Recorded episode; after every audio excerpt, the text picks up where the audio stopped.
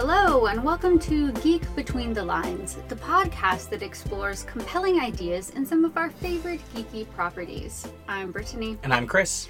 And this week we are continuing our watch through of The Magicians, and we'll be looking at Season 3, Episode 10 The Art of the Deal.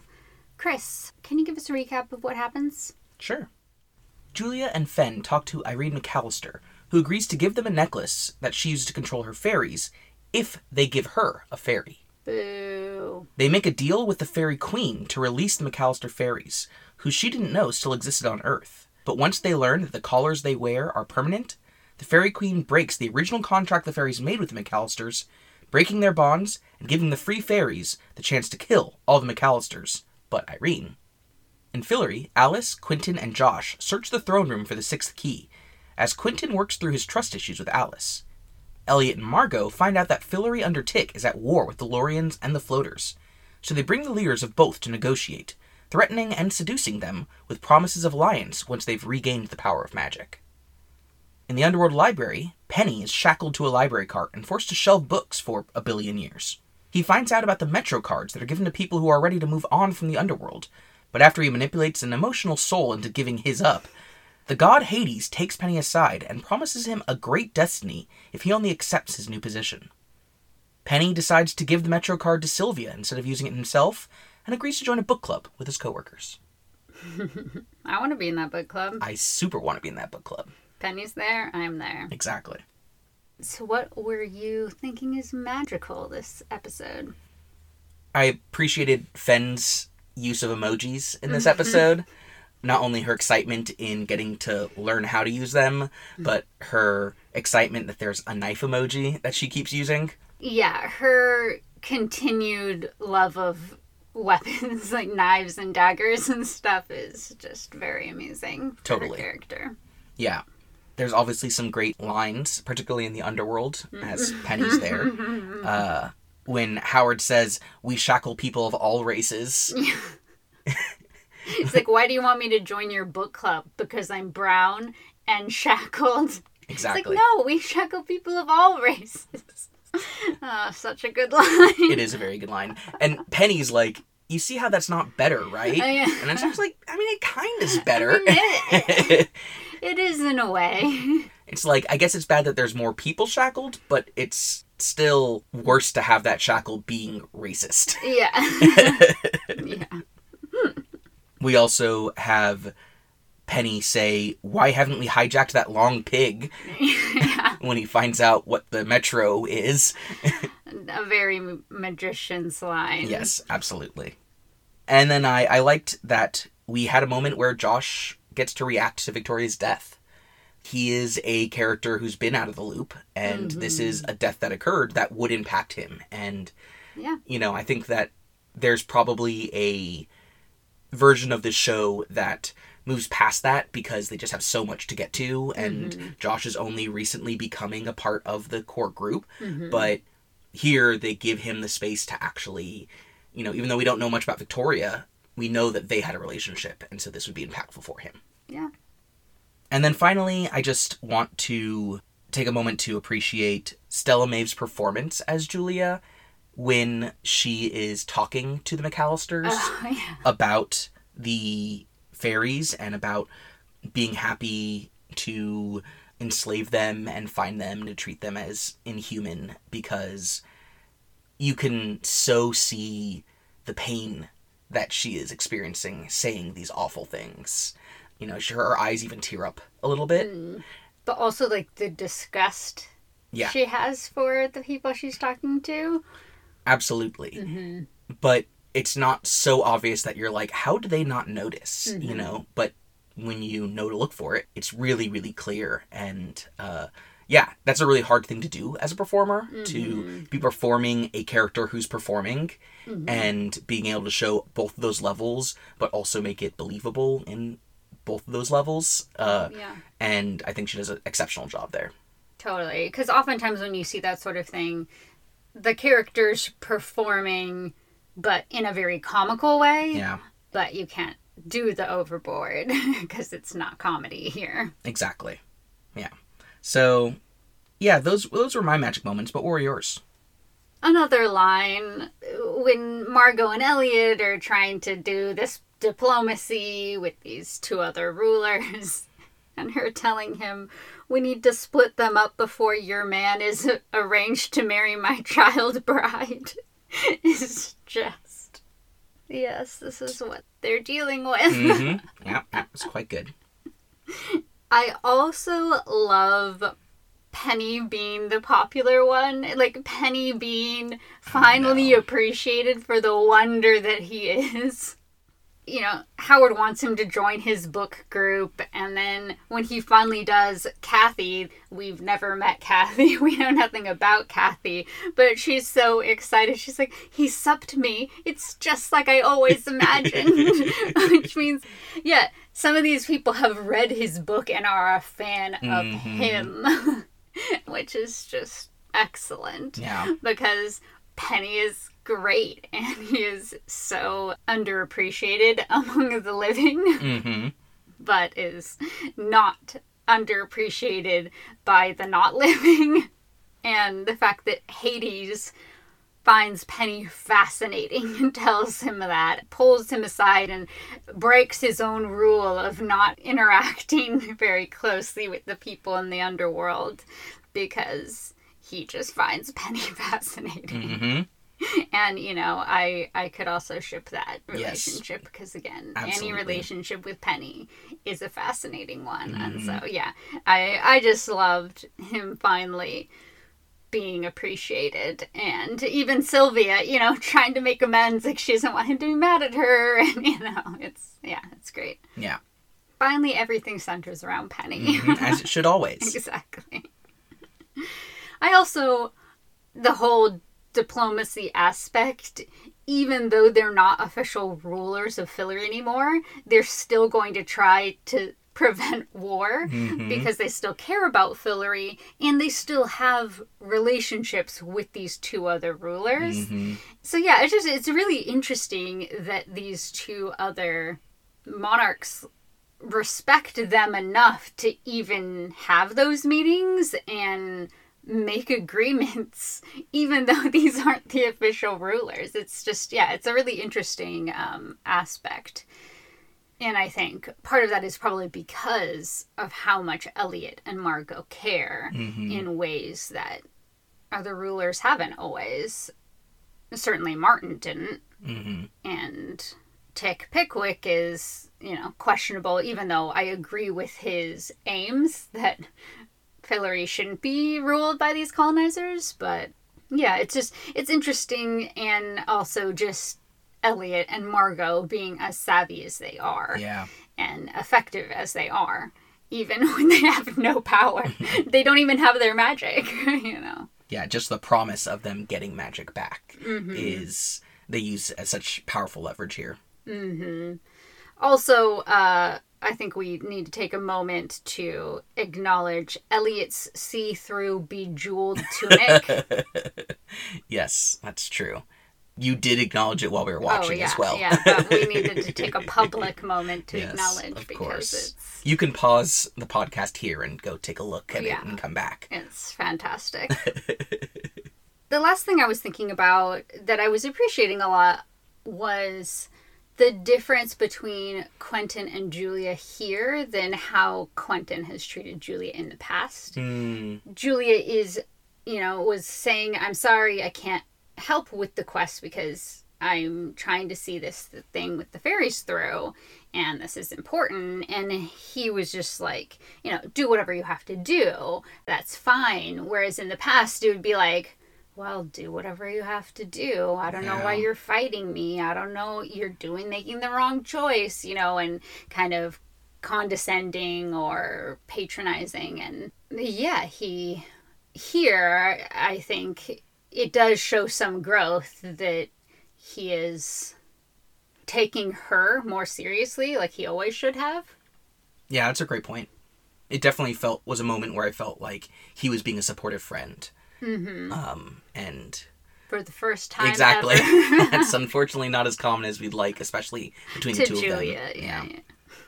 I mean, and especially because she's the only one who has magic. You know, Mhm. things would be a lot easier with the quest if she was involved. But she's also right to be like, uh, this slavery situation is more important. Totally.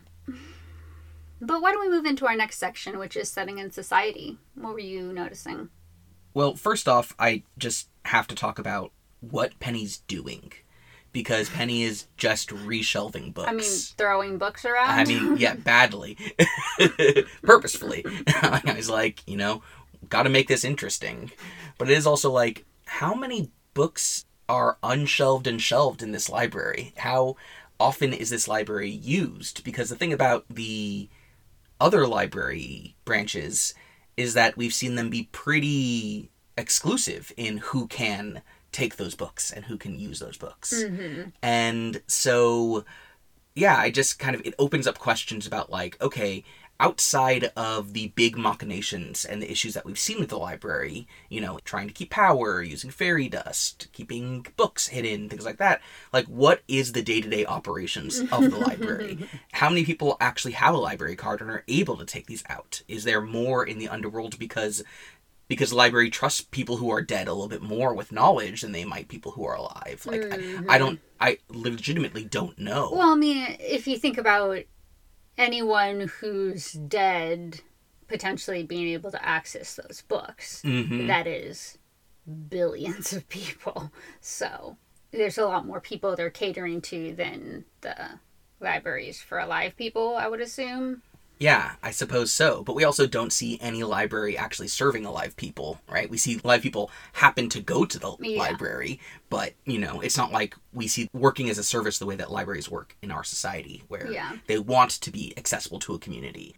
But also, interestingly, there was that line with Sylvia in the past when they were talking about, well, okay, if it's written in your book, does that mean that it's set in stone? And she mm-hmm. said, I believe in free will. I saw them reshelve your book 12 times. Mm. So it's kind of an interesting idea, too, as things change and as people make choices.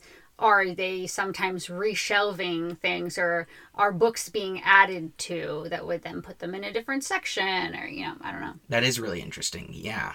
And does that mean that the older version of those books get destroyed? Is that knowledge still held in some other repository? Is it hmm. reshelved itself, or is it? Yeah, I, Are there different editions? Yeah. you know, I think these are fascinating questions that obviously the show's not really interested in answering. That's not what the show's not. about. But, But, we're interested. exactly. you didn't know we were nerdy before.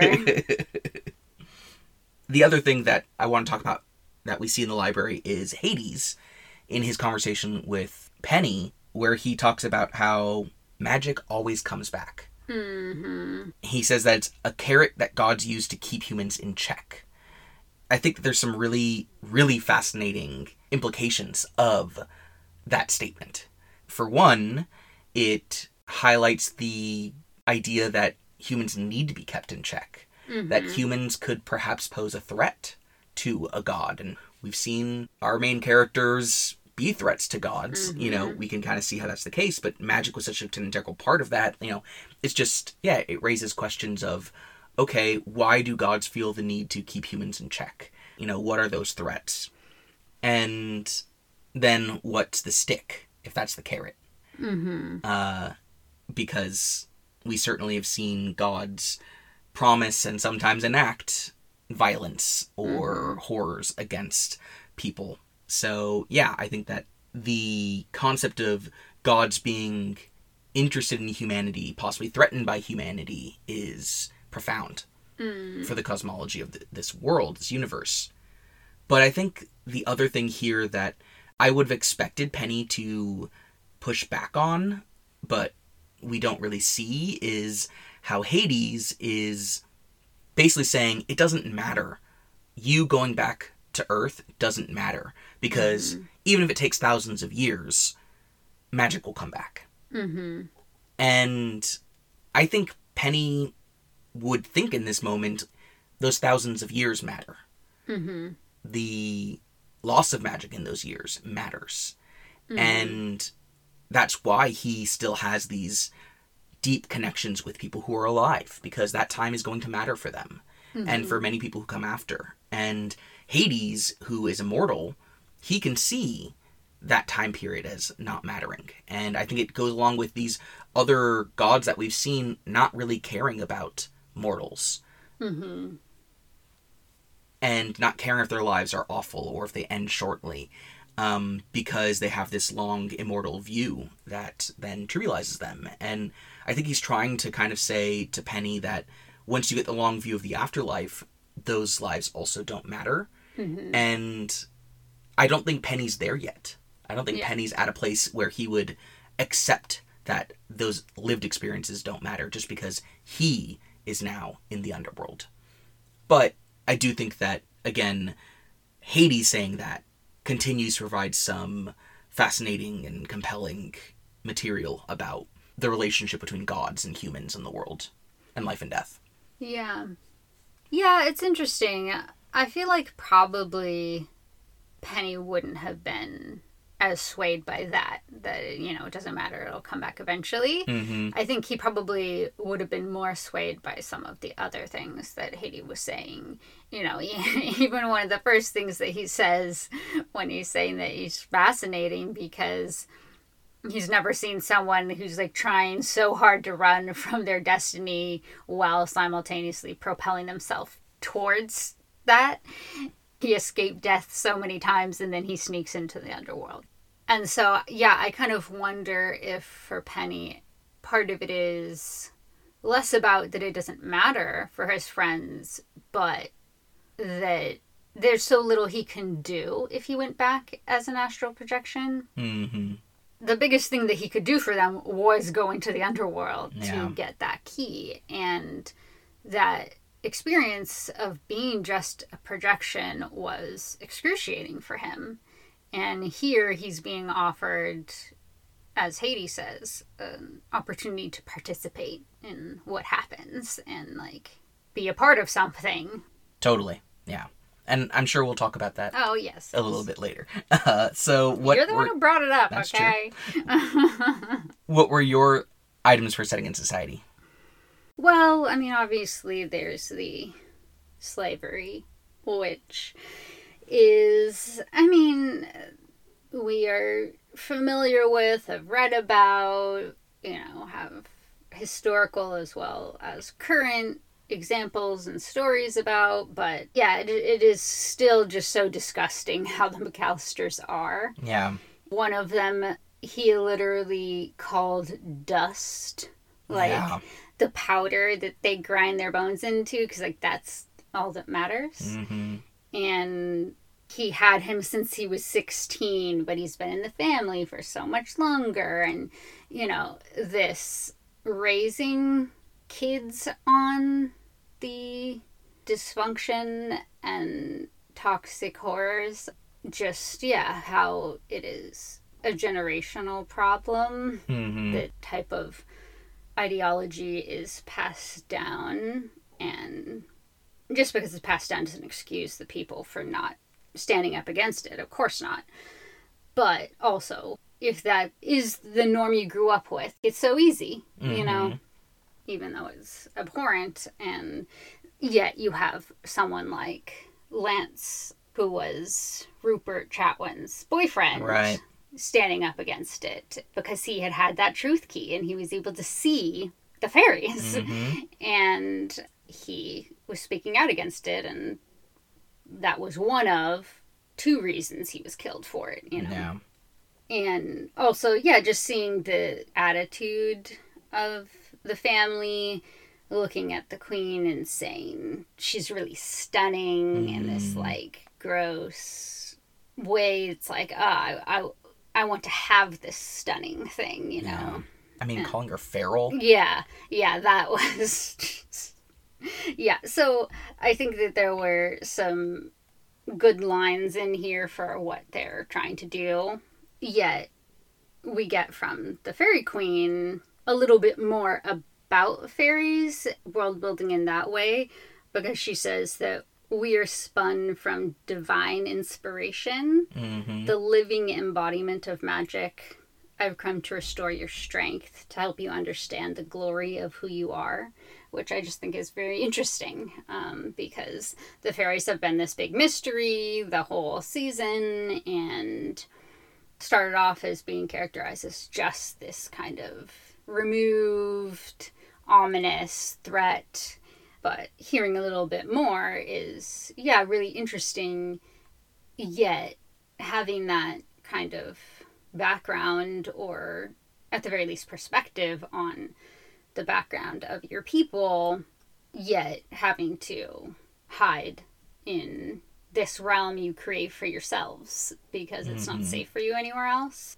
Yeah, I thought I thought was an interesting new layer. Totally. Yeah.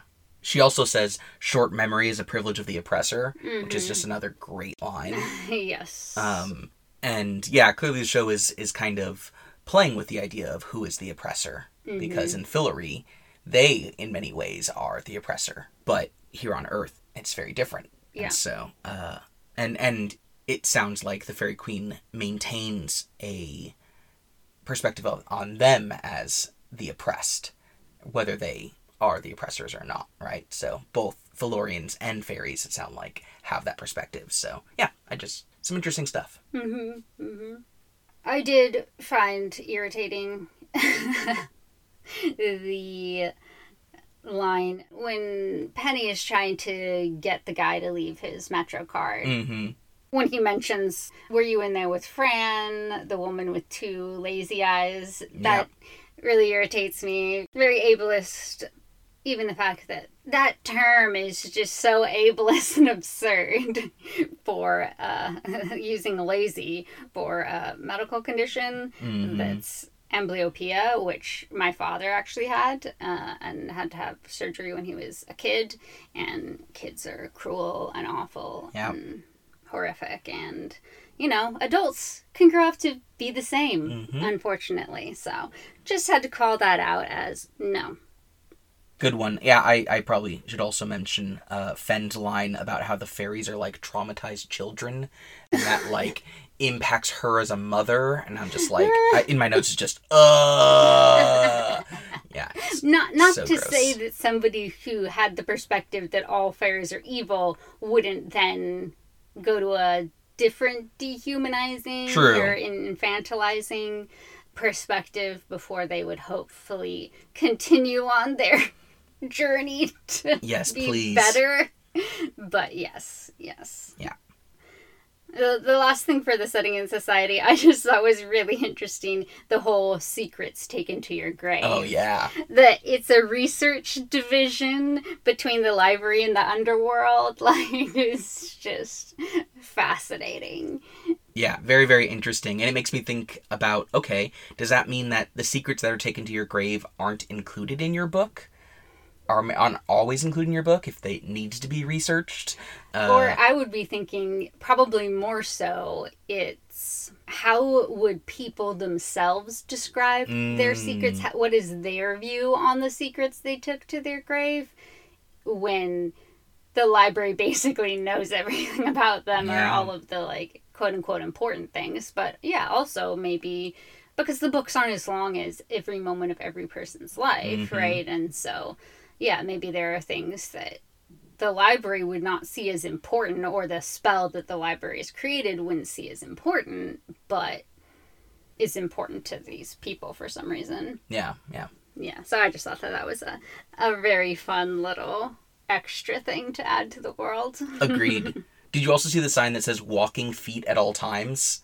No i don't think Yeah, it's just in the background. I'm like, is that because ghosts float? Like, and you're saying no floating? or because if it's the underworld then are creatures from Mm, all of the galaxy, you know, uh, or multiple galaxies, whatever, you know, like coming through here. Good question. Yeah, Yeah. yeah. Just But in which case, I'm sure there's some beings that don't have feet. Mhm. Maybe this is specific a specific section where it's like humans work with other humans. mm, yeah, yeah. But uh, the set designers and props department must have had just have such a good time with the show. Totally. But when we move into our next section, which is themes and schemes. Yeah, so I saw a few themes here, kind of talking about you mentioned the, the Fairy Queen's speech and how she talks to the enslaved fairies on Earth. It very much reminded me of the idea of being a queen that we've been kind of hitting on a few times this season, uh, and that Fen says that they need a queen. They need someone to, to kind of lead them in that way. And the fact that the Fairy Queen risks herself is, I think, a good example of what she thinks about when she thinks about what it means to be a queen. Not to put someone else in her court in danger, um, but instead to go out and do it herself, which I don't think, for example, a Tick Pickwick would do. Yeah, yeah. now. And her saying that your suffering is my suffering. hmm That's not how, especially historically, monarchs have acted. Yeah. It's we are above you. We have all of this wealth that we have extorted from you essentially and live these very, very cushy lives. And well, the peasants suffer, you mm-hmm. know. Yeah, is is the ruler a servant of their people, or the people a ser- servants of their ruler? Mm-hmm. Mm-hmm. I was struck by the scene where she first sees the imprisoned fairies and doesn't have anything to say. She's just quiet and reacting, and that I thought was a uh, yeah, just a powerful moment for her to kind of see the the conditions that they were in. Um, she tells Sky to never bow her head, which is I think a, another kind of way where she is seeing just the way that the culture of these fairies has become one of servitude and of dehumanization. And that that sickens her that that's you know obviously a big issue. So yeah she gives that that big speech um, to the fairies about where they come from and what their kind of whether it be an actual or mythological origin is which i think we see so many times with leaders where you know how many presidents have called upon the framers and, and things like that in their speeches because those kinds of shared myths can have a great deal of power Let's look to these enslavers for what to do. and then she has this big issue at the end where she has to weigh breaking this deal mm-hmm. or allowing herself and all these other fairies to remain enslaved. This is a, a no-win scenario because for her, fairy magic, fairy power, fairy leverage comes from the knowledge that fairies don't break deals. Even though Julia, for example, says that she won't tell anyone, the magic is broken because mm-hmm. the deal has been broken and that word will get out in some way that fairies have broken a deal. And so she loses a great deal of the power that she wielded as a monarch for her people in order to deal with the circumstances that she was facing. And, you know, that's a, a very difficult decision that a, a ruler has to make that a regular character wouldn't have to. And so I think, yeah, the this idea of what it means to be a ruler, what it means to be a queen in particular, is uh, I guess some really interesting exploration this episode as we see the fairy queen having to make choices because usually she has said some cryptic lines while Margo's had to make choices, but here now we see the fairy queen having to to make many of those choices and illustrate what she thinks it means to be queenly. And yeah, I just I find that fascinating. Mm-hmm. Mm-hmm. And then, kind of on the same line, obviously, with the title of this episode, a huge theme is just the idea of making deals, of making bargains. Obviously, there's the bargain with the queen to try to work together to save the lost tribe of fairies on Earth, but we see a lot of other deals. They make a deal with Irene, the fairy, for a necklace. Quentin makes a deal with Alice, really, to say, okay, even though I don't trust you, we'll work together because you can help us to solve, you know, this big issue, to help us in this quest. Sylvia reveals that she gave up Penny to the library in exchange for one million years cut off her sentence. Even the, the library in the underworld have a deal to for this this room uh, of, of secrets and allowing people to move on. And in a way, kind of Hades is offering Penny uh, a deal as well. Yeah, I think that in many of these ways we see people in different situations making deals of all sorts. And, and I find, in particular, the use of leverage that we have. Uh, Eliot and Margo, for example, don't have anything they can promise at the moment, but they use the leverage of the possibility of the future. Yeah. Um, or Fen and Julia use the leverage of why would we do this otherwise if we didn't actually sincerely want to help for the fairy queen who didn't believe them at first. And Hades is only offering, yeah, a sense of belonging or, or destiny, but he's not saying that Penny, like, Penny's not in a desperate position the way that so often characters are when they have to make these hard deals. Penny's not in a great situation. He had originally made a deal. He had originally made a deal, that's true, when he was in a, not a great situation. Mm-hmm. But now, you know, he can't die again. Yeah. So Hades is really just kind of trying to offer him different pathways uh, that he has to choose. And obviously, Hades wants him to choose belonging and picking up his destiny in the underworld. But but because he got that card, that Metro card, he has a great deal of agency agency here to make what choice he wants. Um, and yeah, I guess you know, love, love that term agency. The characters have different levels of agency that make them different levels of desperate as they make these deals. And I think that that's a, a just an interesting comparative look um, with so many deals in this episode. Yeah. Yeah, and uh, speaking of agency, kind of going back to our previous episode, what did you think about the fairies' agency in this one?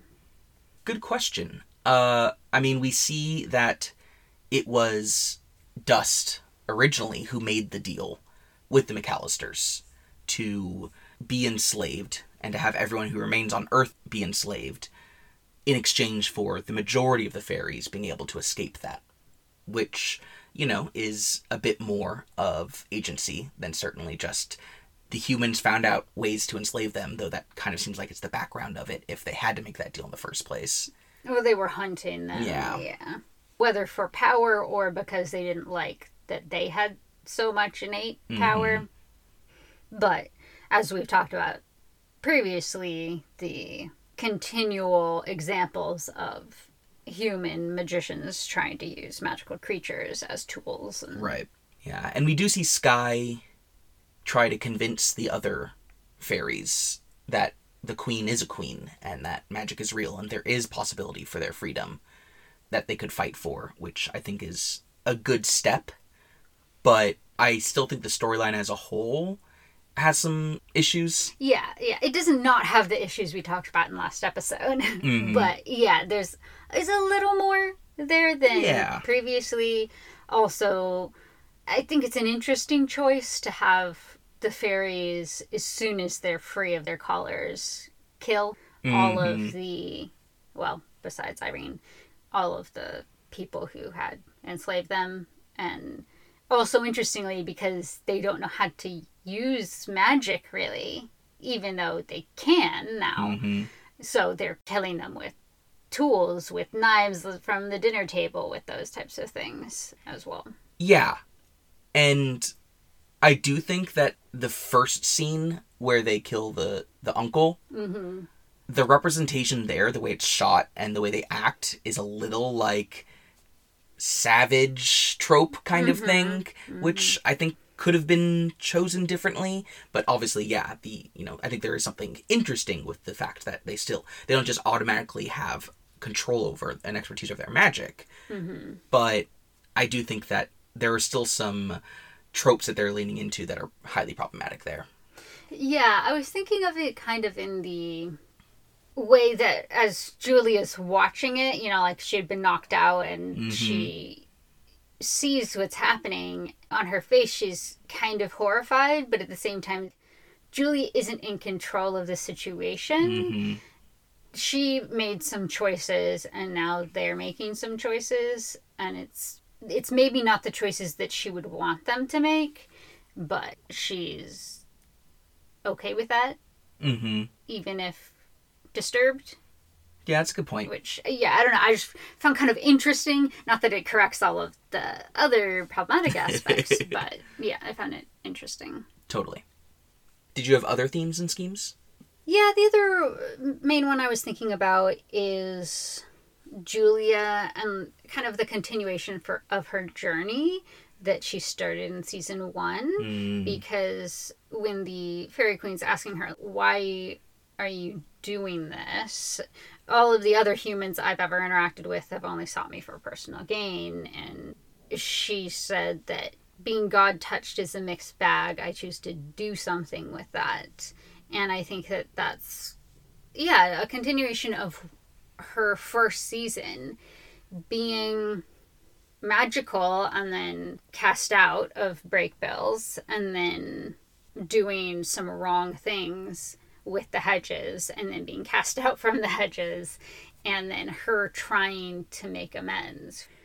But it, i think mainly it's in a different way. It's in her still wrestling with the fact that this seed of magic came from Reynard, mm, that it was taken from him and given to her, and she's trying to continue to like make it her own, and she's trying to do good with it, um, because she has it, and she doesn't want to have it, but she does, and yeah, I think her and her with the free traders trying to heal from the difficult and traumatic and stressful parts of magic by trying to help others with it i think Mhm. is yeah just a way that she has continually i think endeavored to to do absolutely.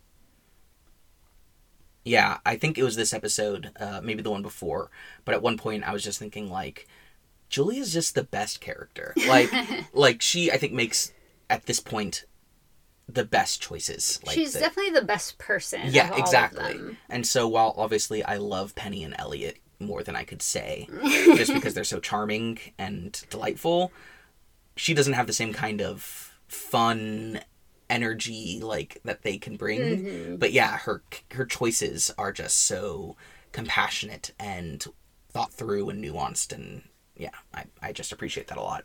Yeah. But when we move into our next section, which is from another point of view?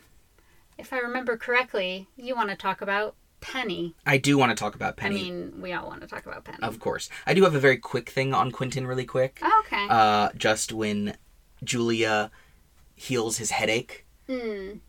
and he says, I'm never going to take magic for granted again, is just good old delusional So, Quentin. such, a, such a Quentin thing to say.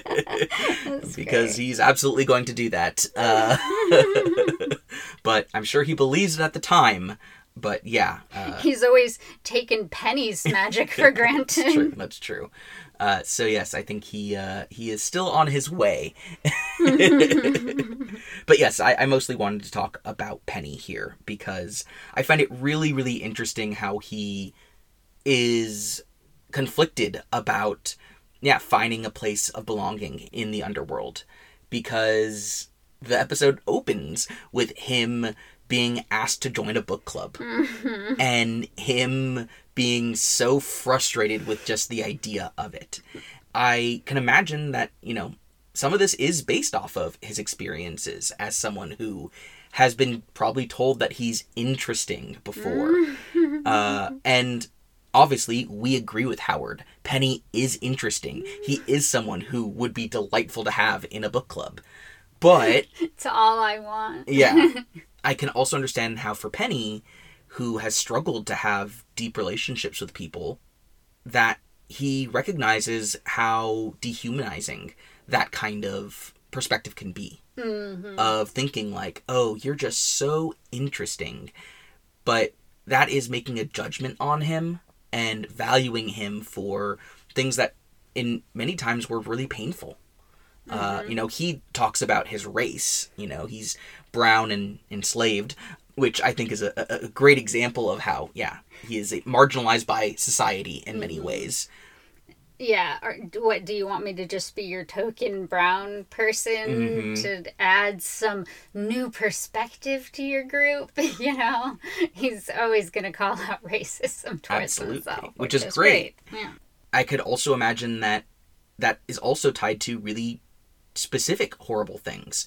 Oh, Penny is someone who's been on these amazing quests. Yeah, well, those quests killed him. Those hmm. quests lost him his magic and his hands, and he had to watch someone who he, he loves fall apart, hmm. and He had to be groomed by a man trying to end everything. he had to deal with hearing voices his whole life and his mother abandoning him and you know all these other things that sure make him quote unquote interesting. And even for us as as a character it does help make him more compelling. But mm-hmm. to invite him to something like this and have it be about actually wanting him as a person those things yeah become dehumanizing they become a way of tokenizing him or of drilling him down into just these traumas that have happened to him and Drilling him down, not boiling him boiling down. him down distilling him Are, down are you? Is that a Freudian slip? Sure.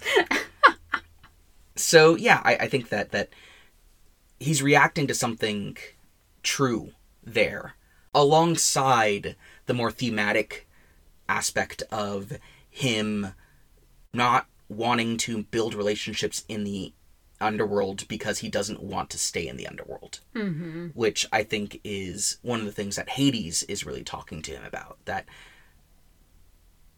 his desire and attempts to continue to go back to life on Earth or whatever life he could find on Earth is itself making him dismiss any possibility of connection or community mm-hmm. in the underworld or purpose in the underworld. And it's especially poignant for Penny because, as we saw after his body died, he did feel unappreciated. He did feel disconnected from people. Kady mentioned how she and him are always outsiders. And Benedict was the only person who cried for him. And he struggled with having community, even with these other characters who he spent all this time with. Mm-hmm. And so the idea of him actually having community, a purpose, etc., in the underworld, I think, is so compelling, is so inviting for him that it heavily contributes to his choice to stay. Alongside, you know, I mean, you mentioned all this earlier, this, you know, his knowledge that going back would be going back to a, a life that is physically disconnected from people around him and that mm-hmm. the building of those connections is near impossible and that if this is something that penny's really wanted and never had that's something that the unlife of the underworld can give him in this really unique way and yeah i just i find penny a fascinating character who finds a, a an interesting purpose in his ending here. But he remains himself throughout. Uh, his last look at Hades, I found really, really interesting, where he looks at the Metro card and at Hades, and he's kind of weighing both of them. And he's doing this despite the fact that, like, he doesn't know what the risk is of defying Hades eh, or going back or staying. But I think that his his willingness to defy Hades is uh, such a, a great element of his character and shows his courage and his giving nature because he chooses to give it to Sylvia. That's just uh, I just love Penny. I just love Penny and I don't want him to be dead. I want him to be with me around all the time. Join our book club, Penny. Exactly. You can come on the podcast.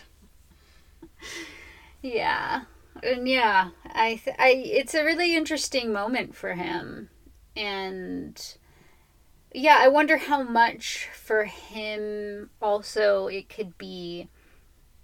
At first, he's defensive Mm-hmm. when Hades mentions something that happened in his past and he's like what you, you think because you've read my book you know me Mm-hmm. you know he's he's defensive and I, I can understand feeling like that like oh these people read my book and like now they think they know everything about me that would rub me the wrong way too Yeah. but I'd love to rub Hades. Penny the wrong way.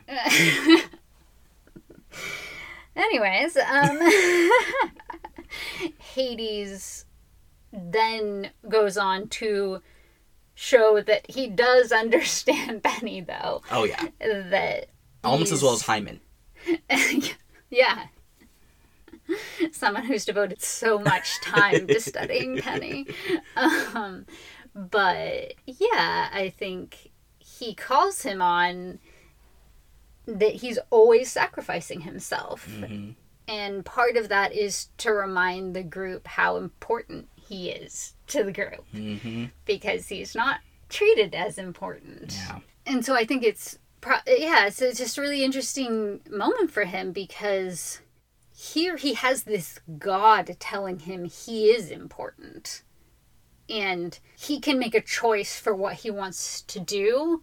But if he chooses to stay with the order and the library, he's gonna have an amazing destiny. Like he doesn't tell him what that is, hmm but for somebody who has been treated as so unimportant by some really powerful people and probably shelving books also doesn't feel important at least before when he was collecting books they were using his traveling. Hmm but then here to have a bunch of people around him think that he is important and want to not use him but want to like invest in him long term not just for a brief amount of time not just for a few years of education but for a billion years hmm yeah, I don't know. I,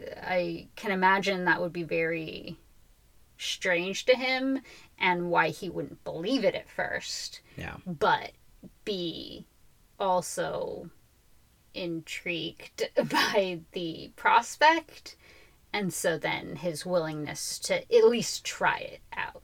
You know, he can always con someone out of a Metro card again in the future, but him at least willing to try it hmm um, and to try something that's so different than Penny. he doesn't want to care as much as he does. He doesn't want to, you know, it, he thinks Quentin is making him less cool, you Yeah. know, like these different things. And then he's suddenly surrounded by people who he doesn't have to pretend with as much. He doesn't have to put on that front because they knew know more about him than he even wants them to, you Mm. know?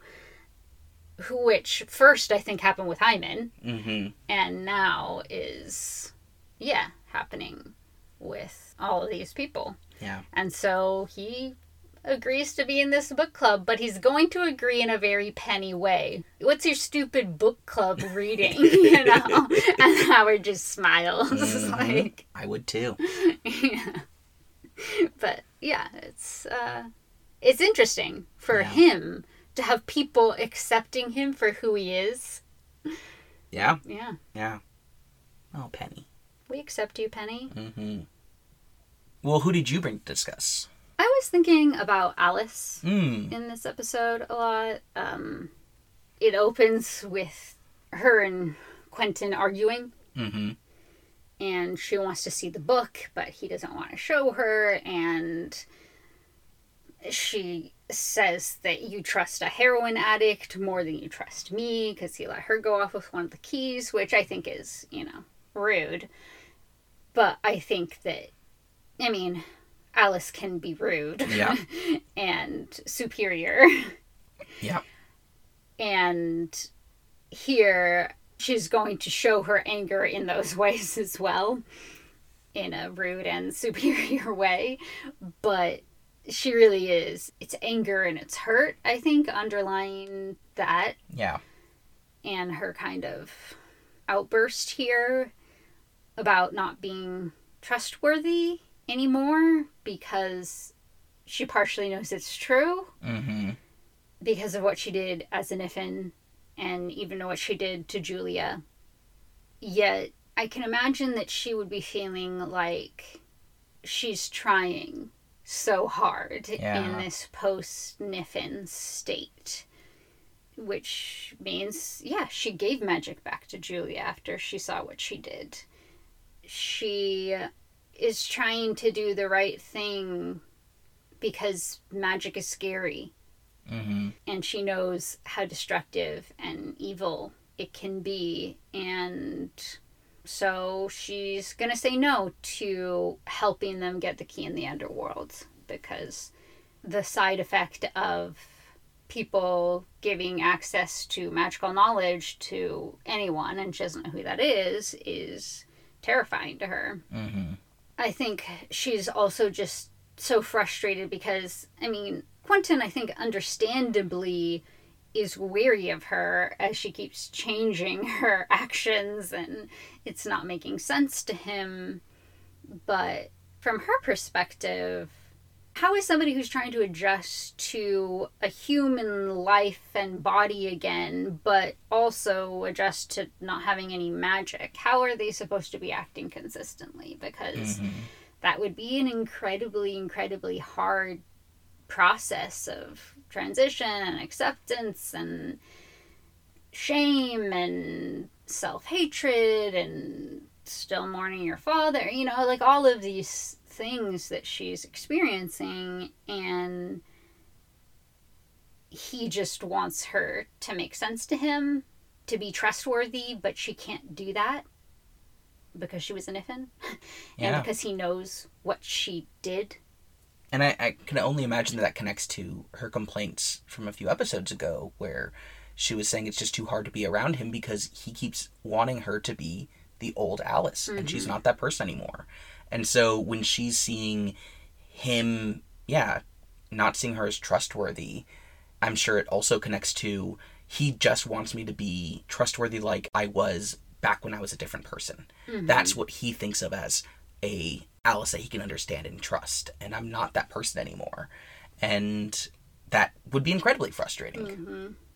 Yeah, and and she says it's it's not fair for him to be like, well, you didn't want to go on the quest, and now you suddenly do. And she's like, you asked me if I wanted to go on the quest right after my dad died. Is that mm-hmm. when you want to go on an adventure? You know, I mean, he probably would, but like, yeah, it would just be so incredibly frustrating, especially for a character like Quentin, who, when she was had collapsed because of the magic and everything, and then he's like, "Oh, stay with you." You know, like he was getting sidetracked from his quest as well, Mm. and Julia had to be like, "No, you go. You're actually not going to help here."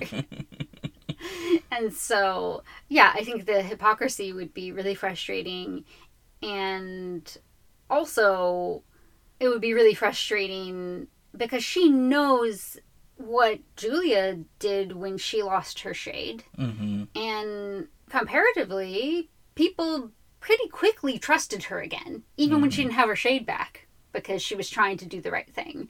And people aren't, well, Quentin especially, is not treating her that way, which, yeah, would just be really frustrating. And I really love that she calls him out on and says, are you the only one who gets to be ambivalent and depressive and scared and hate themselves? Mm. Well, I just have to be sure of everything. Yeah, it's completely unfair. It's completely hypocritical. She should be able to go through all of those things too. And what she's been through is a lot more difficult than anything that Quentin has been through hmm so even though I, I get why he's wary, yeah, it's just so frustrating because he treats so many things as just the coping for his depression and his self hatred and these things. And for some reason, that's okay for him to do, even if it is negative to people around him. Mhm. But she's not allowed to try to cope with, you know, similar feelings she's experiencing Yeah. her co- coping is suspect and is you know met with judgment but his for some reason is just fine, you know.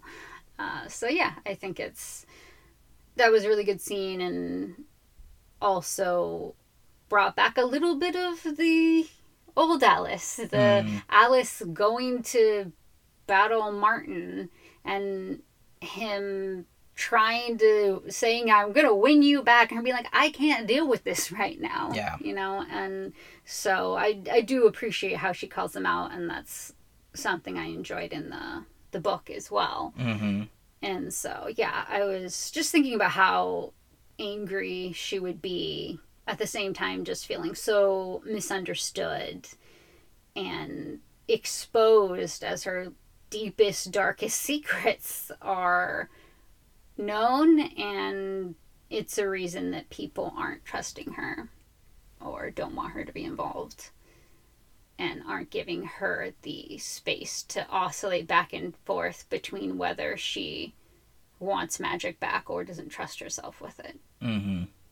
Yeah, and and I think it's one of the reasons why Alice is a good foil for Quentin. Mm-hmm. You know, that doesn't necessarily mean I think they should be in a romantic relationship together, No. but I think that her willingness to challenge him and to see him for what he is outside of his narratives um, and to point those out and to not hate him for it but be frustrated with it i think is something that if quentin ever is going to address these narratives and self-delusions that's something that he really needs yeah, absolutely. and Alice was good at that in her first life and yeah like you said it's it's great to see her still having elements of that here Yeah. I mean, honestly, I think it's much more the case that he's not healthy for her rather than True. her not being healthy for him. yeah But why don't we close out this episode by revisiting the title? What do you think of The Art of the Deal? i mean it's not great because I mean, of I hate it because of Trump. exactly and he already was trump when this was made so like Yeah. it's it's a pretty unfortunate title Yeah. I mean, I, maybe it's they're just talking about the McAllisters, yeah, that's, that's true but Uh, no, because there's a lot of deals being made. It's like, Yeah. let's not. Yeah, and it's that it's possible that term has, has been around before that book, and that book was Mhm. using that term. The book was using that term because of it, but at this point in American society, that book is the first thing that comes to mind with this phrase, and definitely not my favorite title. Thumbs down. Yeah. All right, well, what's happening next time on The Magicians? So we are going to be continuing with episode 1123, where we can rest assured that Penny is not written out of the show. Good, because I would have ended it right here. No more is- podcast. Yeah, this is going to be the last episode because we don't care anymore. Okay, well, thank you so much for listening to this week's episode of Geek Between the Lines. You can find links to our website, our social media, and the Patreon in the episode description. And we hope that you join us for our next monthly meetup. They've been so much fun, so great connecting with our listeners, and so all you have to do is pledge $1 a month, and you can join us the first Saturday of each month. and we're going to have so much to talk about in the next one. No kidding. We want to thank Kimberly Kuniko at Lacelit for designing our logos. You can find her design at lacelit.com, Instagram, or Patreon. Thanks again for listening, and we'll see you next week. Until then, geek, Geek out. out.